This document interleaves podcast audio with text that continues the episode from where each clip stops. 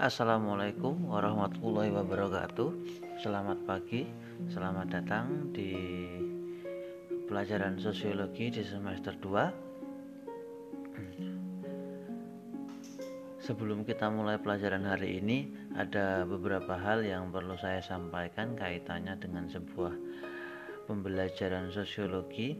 Uh, Menilik apa yang sudah pernah saya sampaikan di semester 1 bahwasanya semester semester semester 2 ini sosiologi memiliki sebuah aturan yang harus kalian uh, lakukan kaitannya dengan nilai.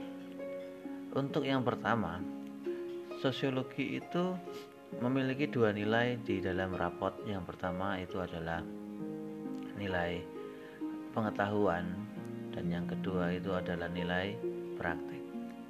Dari kedua nilai tersebut kalian wajib mengikuti kedua-duanya sehingga apabila dalam uh, pembagian rapot ada nilai yang tidak KKM berarti kalian tidak tuntas. Untuk nilai pengetahuan itu biasanya atau yang sudah-sudah kalian uh, alami nilai pengetahuan yang kalian dapatkan itu mengacu pada nilai tugas. Dalam hal ini semester 2 itu ada dua bab berarti kalian akan mendapati dua tugas. Selain tugas itu ada yang namanya ulangan. Setiap satu bab itu satu ulangan. Berarti kalian akan mendapati dua ulangan. Itu untuk nilai pengetahuan untuk nilai praktek. Akan ada satu kegiatan yang harus kalian lakukan di dalam masyarakat. Tapi untuk kondisi saat ini eh, kegiatan tersebut nanti akan saya alihkan dengan kegiatan-kegiatan yang dapat kalian lakukan bersama keluarga. Dan itu satu-satunya nilai yang akan kalian dapatkan dari nilai praktek itu untuk nilai. Terus untuk kehadiran. Kehadiran juga berpengaruh terhadap uh, nilai yang ada di rapot kalian. Karena kehadiran merupakan salah satu kegiatan yang harus kalian apa namanya lakukan setiap hmm, masuk pada pelajaran sosiologi dan kalian harus melakukan presensi online yang dapat kalian lakukan melalui link yang ada di Mupat Belajar. Jadi saya sudah menyiapkan link di Mupat Belajar untuk kalian lakukan presensi setiap pelajaran sosiologi.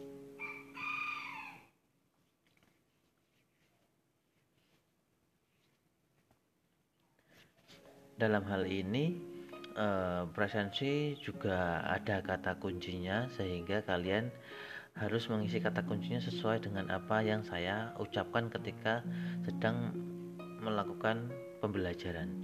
Kata kunci tersebut bisa kalian dengarkan melalui materi yang akan saya berikan setiap minggunya. Materi eh materi. Eh, kata kunci akan ada di materi yang tersaji dalam platform seperti Apple Podcast, Spotify, Google, Anchor dan lain sebagainya. Itu juga linknya ada di Mupat Belajar. Jadi ada urutannya. Untuk melakukan presensi kalian harus melakukan apa mendengarkan materi yang saya berikan di podcast saya. Silakan kalian buka uh, materinya lalu dengarkan materinya dan juga sambil mendengarkan nanti juga akan mendapatkan kata kuncinya. Itu untuk sebuah aturan dalam pembelajaran sosiologi, tapi kita akan mengingat kembali di semester 1 eh, ada cukup banyak anak yang tidak mengerjakan tugas dan tentunya di rapot nilainya cukup baik Kenapa saya bilang cukup baik? Karena bagaimanapun juga saya tidak bisa memberikan nilai nol sebenarnya. Karena saya cukup menghargai apa yang sudah dilakukan oleh orang tua kalian terhadap diri kalian. Saya tidak tega melihat angka nol di nilai rapot kalian. Maka dari itu apabila kalian merasakan nilai rapotnya tidak nol dengan tidak mengerjakan tugas. Itu karena saya kasihan terhadap orang tua kalian yang sudah membiayai kalian sekolah membelikan kalian paket membelikan kalian HP dan lain sebagainya. Sebenarnya nilainya itu adalah nol. Yang nilai-nilai bertuliskan 72 itu adalah nilainya nol. Kenapa saya memberikan nilai 72 itu bukan berarti kalian itu bagus itu tidak. Tapi karena saya kasihan kepada orang tua kalian. Saya nggak tega ketika orang tua kalian mengambil rapot terus di rapot ada bertuliskan angka 0 sosiologi saya itu tidak tega. Tapi dengan demikian angka 72 itu tidak mencerminkan kalian itu tuntas. Karena KKM kalian adalah 73 dan kalian masih punya hutang untuk mengisi nilai 72 sampai ke KKM kalian tapi pada kenyataannya toh tidak menyat juga dalam arti kata ada beberapa anak yang sampai pada pagi hari ini itu ada yang tidak peduli dengan dirinya sendiri ataupun terhadap tanggung jawabnya terhadap diri sendiri dan terhadap orang tua.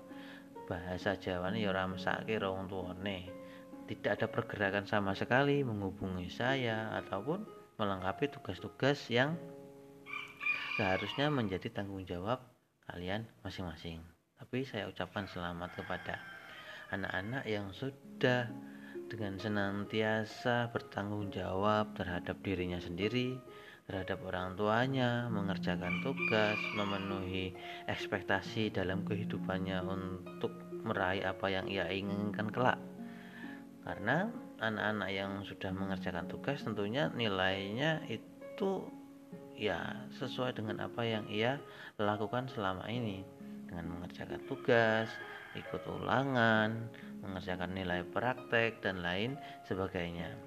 Saya bisa memastikan ketika kalian mengikuti materi saya, mengerjakan tugas-tugas saya, nilainya selalu akan meningkat setiap tahunnya, tidak akan pernah saya turunkan karena sejatinya sekolah itu harus memiliki tingkatan-tingkatan dalam pembelajaran. Tidak selalu seperti itu.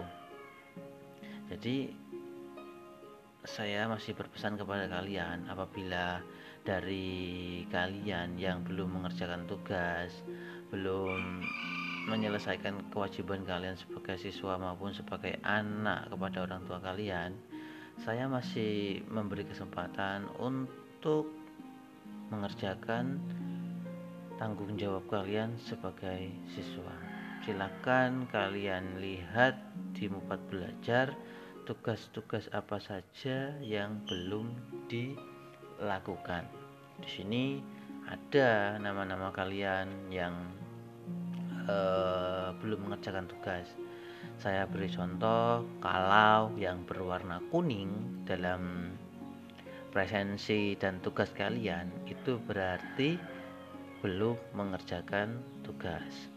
Tapi apabila sudah berwarna hitam terus Eh, semua kolomnya terisi ada tulisan kalau nilai praktek itu ada tulisan good terus kalau rangkuman bab 2 itu tidak itu berarti uh, nilai di rapot kalian itu sudah tuntas. Contoh kita ambil Hazarin Raisa Setiawati kelas 11 IPS 1 itu dia sudah tuntas karena dia selalu rajin masuk terus tugasnya sudah selesai dan pasti nilai rapotnya tidak akan tidak KKM terus ada Erva Yuniar ini juga sama ini rajin selalu mengikuti pembelajaran. Terus ada Royan ini rajin juga Royan tapi sepertinya dia uh, lupa dengan tugasnya seperti nilai praktek dan rangkuman bab satu.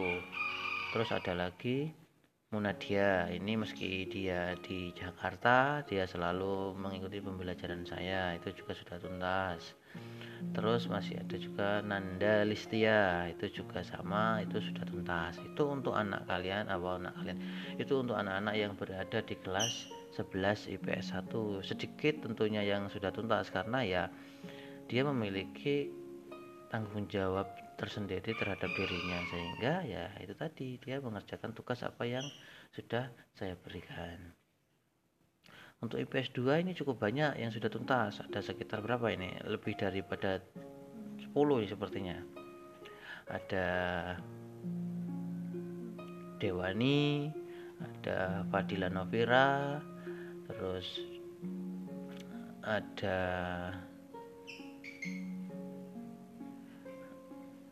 Isnain Isnain Isnain Jelita eh, Latif eh Latifa belum nilai prakteknya. Terus Lutfi itu sudah.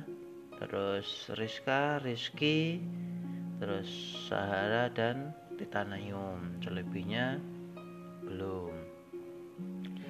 Jadi saya masih menunggu untuk anak-anak yang belum mengerjakan karena ini akan menjadi tanggungan kalian di semester 2 juga. Karena semester 2 juga akan ada tugas, ada ulangan dan kemungkinan juga akan ada remedi. Nanti juga ada tugas tambahan apabila kalian uh, tidak presensi dan tidak mengikuti pembelajaran saya setiap minggunya. Oke untuk hari ini kita lanjutkan saja di pertemuan pertama di semester 2 enggak ding. Ini pertemuan kedua karena pertemuan pertama kemarin adalah uh, Rabu tanggal 6 Januari tentang kesepakatan atau pengumuman. Tentunya kalian sudah membuka ini. Terus yang kedua adalah sudah ke materi. Silahkan kalian buka membuat belajar lagi dan siapkan buku sosiologi kalian buku paket tentunya. Dan kita akan belajar kaitannya dengan merajut harmoni dalam perbedaan. Silakan diambil bukunya. Kita akan belajar pada pagi hari ini. Silakan dibuka halaman 122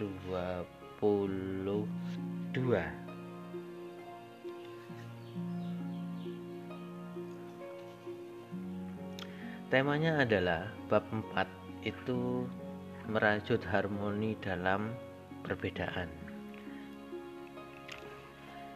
Saya yakin setiap individu ataupun siswa yang mendengarkan podcast saya pada pagi hari ini tentunya hidup tidak hanya berdasarkan apa yang ia yakini dalam arti kata dalam kehidupan kalian pastilah kalian memiliki orang-orang yang berbeda di lingkungan. Perbedaan-perbedaan yang ada pada setiap diri manusia baik itu secara fisik maupun non fisik terkadang sering sekali menimbulkan sebuah konflik.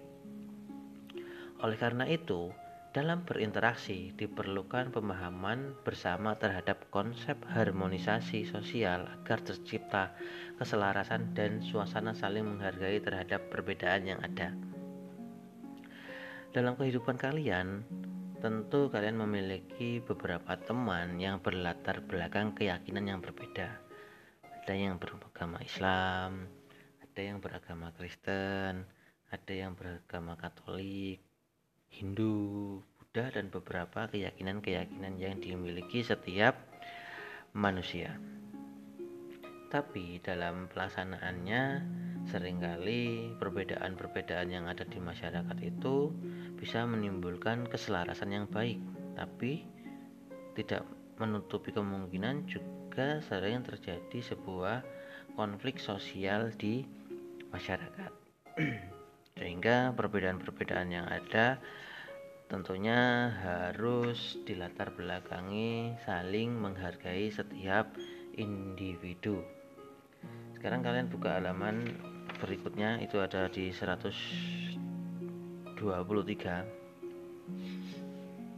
Itu ada gambar di gambar titik eh gambar 4.1 Indonesia adalah dengan negara yang multikultural. Itu ada gambar anak-anak yang sedang duduk bersama-sama dengan latar belakang budaya yang berbeda-beda di dalamnya tapi dalam satu kesatuan yang sama. Coba kalian perhatikan gambar di atas apa pendapat kalian tentang gambar tersebut? Sebagaimana telah diuraikan pada bab sebelumnya, Indonesia adalah negeri yang sangat erat dengan perbedaan. Sayangnya, berulang kali hal tersebut justru mencuatkan konflik. Jadi, hal yang hal apa yang bisa dilakukan untuk mengelola perbedaan dengan baik?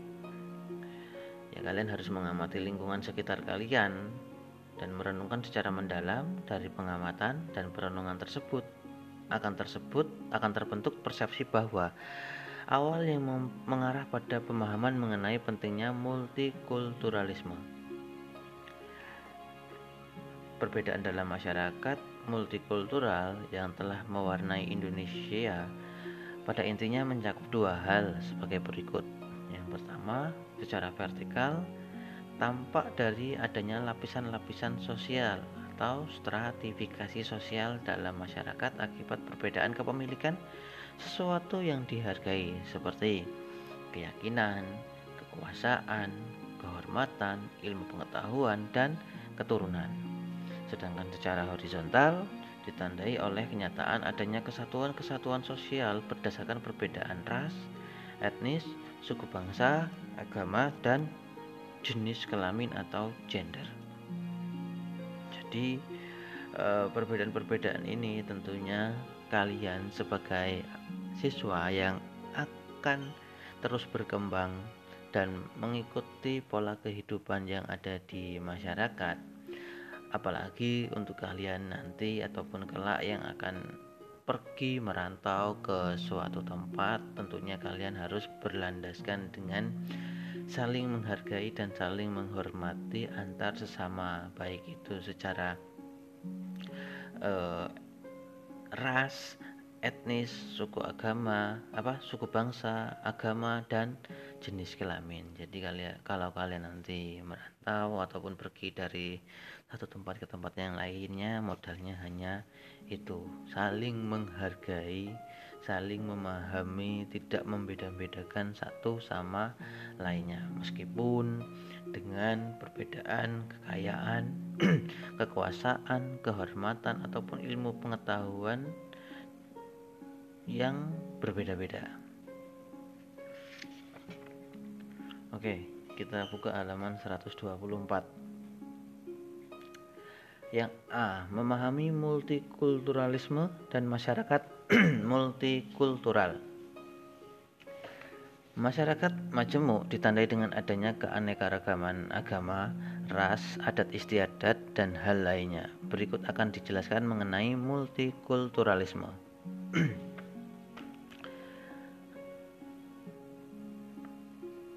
Satu, sejarah perkembangan multikulturalisme.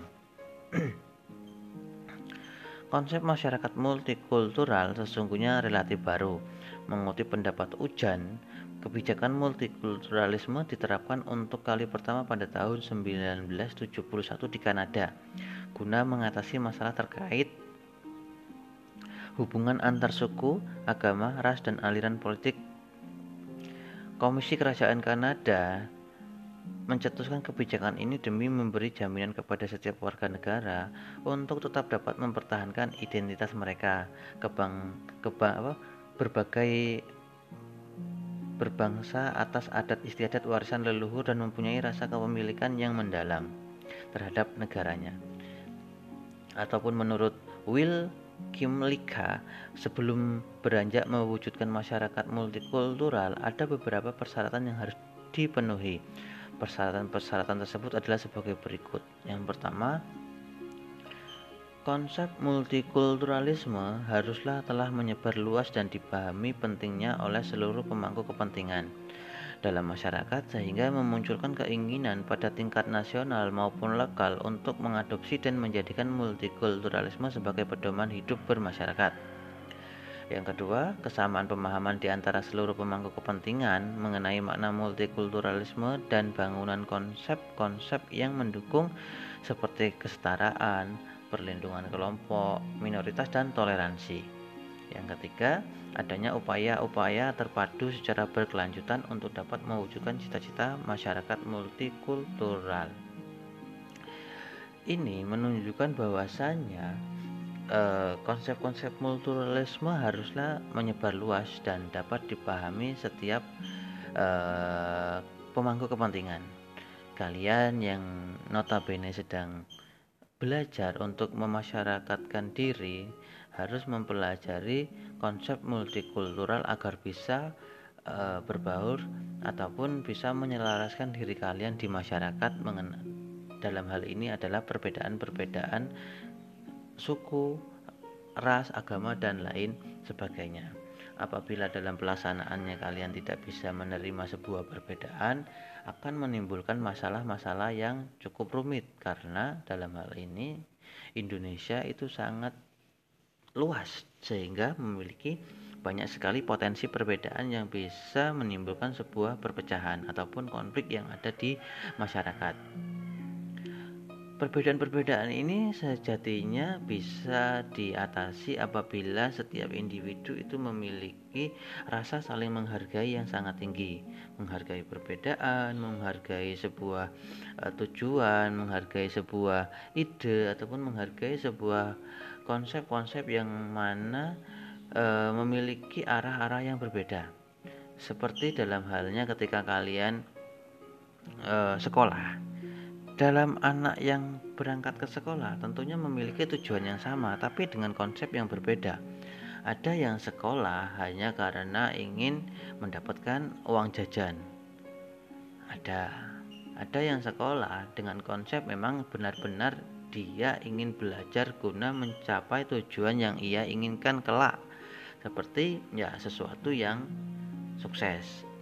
Ada juga anak-anak yang belajar hanya karena untuk menghabiskan waktu bertemu dengan teman-temannya di sekolah.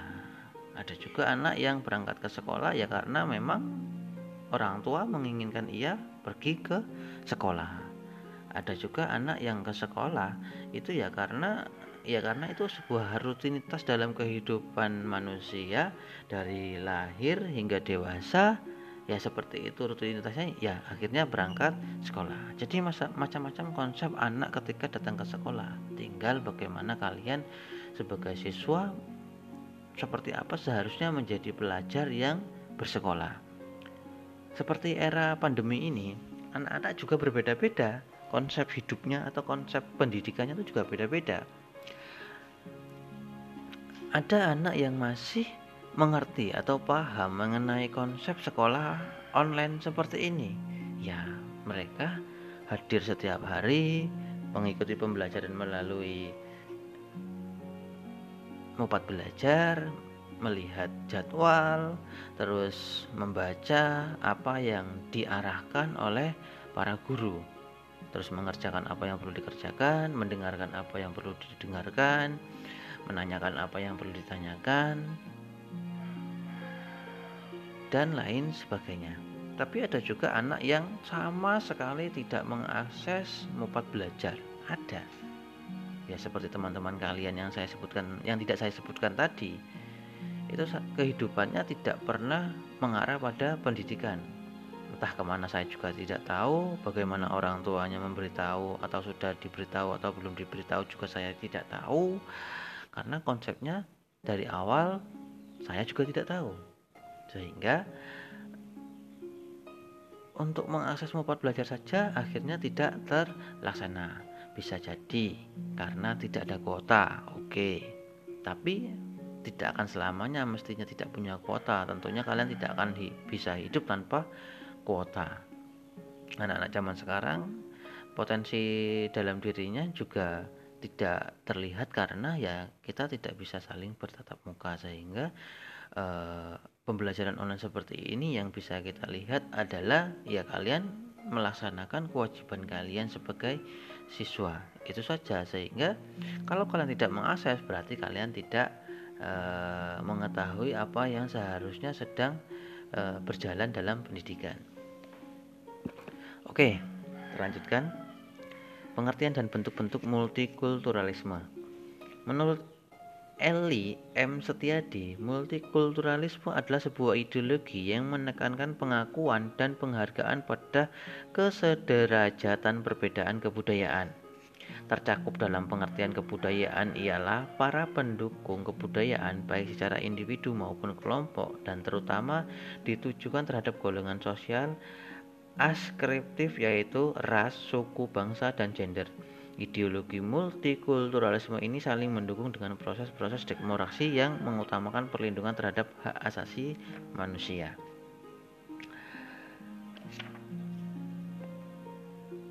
Jadi, intinya multikulturalisme itu adalah sebuah ideologi yang menekankan sebuah pengakuan. Jadi, setiap agama itu membutuhkan sebuah pengakuan dan penghargaan atau kesamaan kesederajatan dalam perbedaan-perbedaan yang ada. Seperti budaya juga sama. Setiap budaya butuh sebuah pengakuan dari setiap kelompoknya ataupun di luar kelompoknya dan agama itu juga sama ataupun perbedaan-perbedaan yang lainnya mulai dari pekerjaan, pendidikan dan lain sebagainya. Semua butuh yang namanya pengakuan atau penghargaan atau kesederajatan dalam sebuah perbedaan sehingga apabila semua orang sudah mengakui atau menghargai setiap perbedaan, tentunya negara ini ataupun masyarakat ini akan tercipta sebuah masyarakat yang harmonis. Tapi apabila tidak saling menghargai, tentunya akan terjadi sebuah konflik yang ada di masyarakat.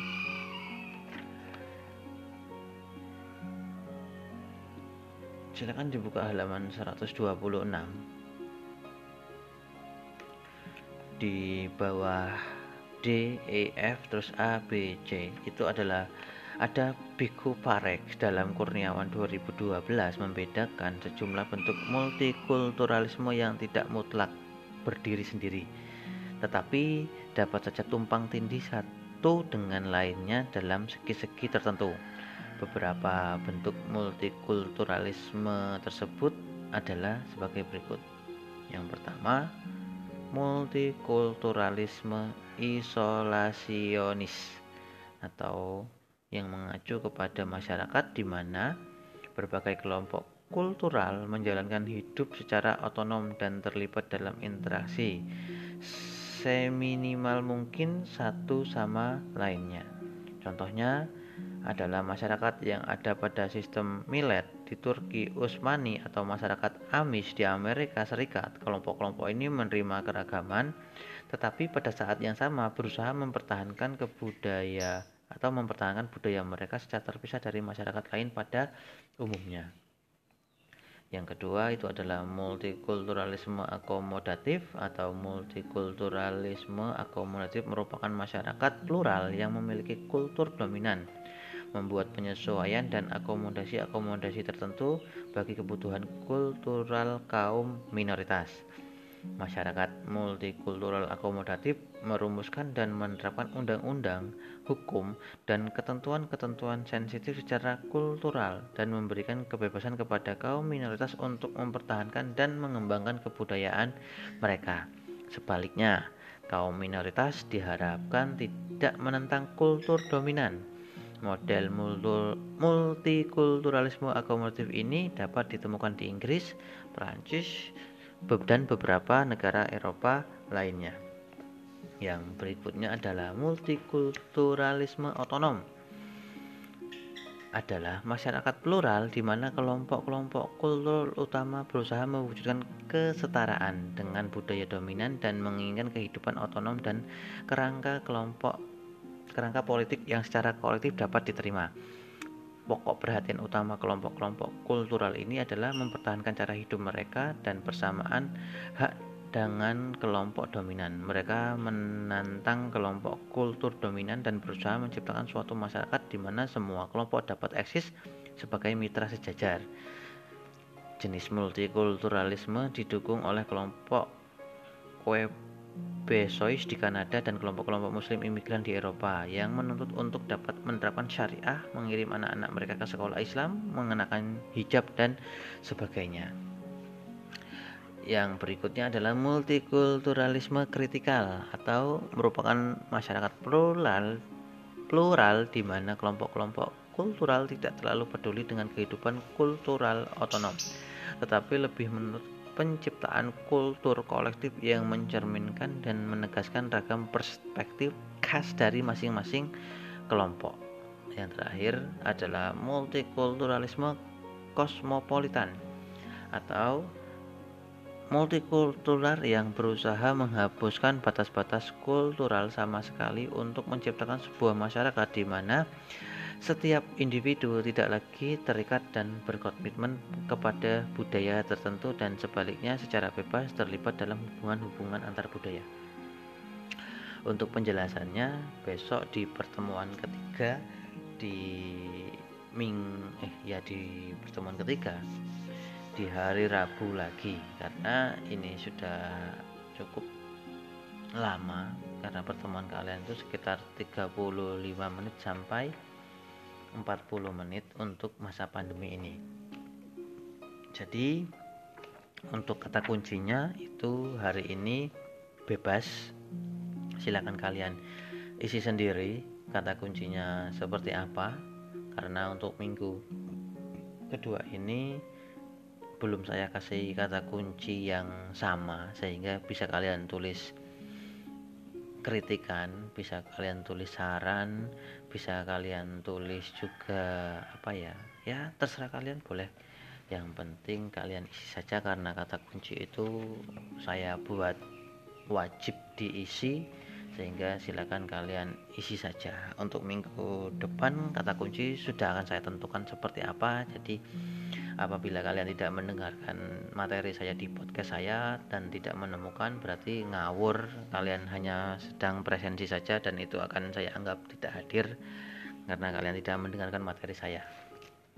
Oke saya masih mengingatkan kepada kalian untuk selalu mengikuti kegiatan pembelajaran sosiologi ataupun materi ataupun pembelajaran-pembelajaran yang lainnya karena kaitannya dengan tanggung jawab kalian sebagai siswa dan tanggung jawab kalian sebagai anak dari orang tua kalian masing-masing belajarlah untuk menghargai apa yang sudah dilakukan oleh orang tua kalian karena orang tua kalian juga sedang belajar melakukan konsep hidup sebagai orang tua dengan cara uh, memberikan hak dan kewajiban kalian sebagai anak sehingga kalian ini sedang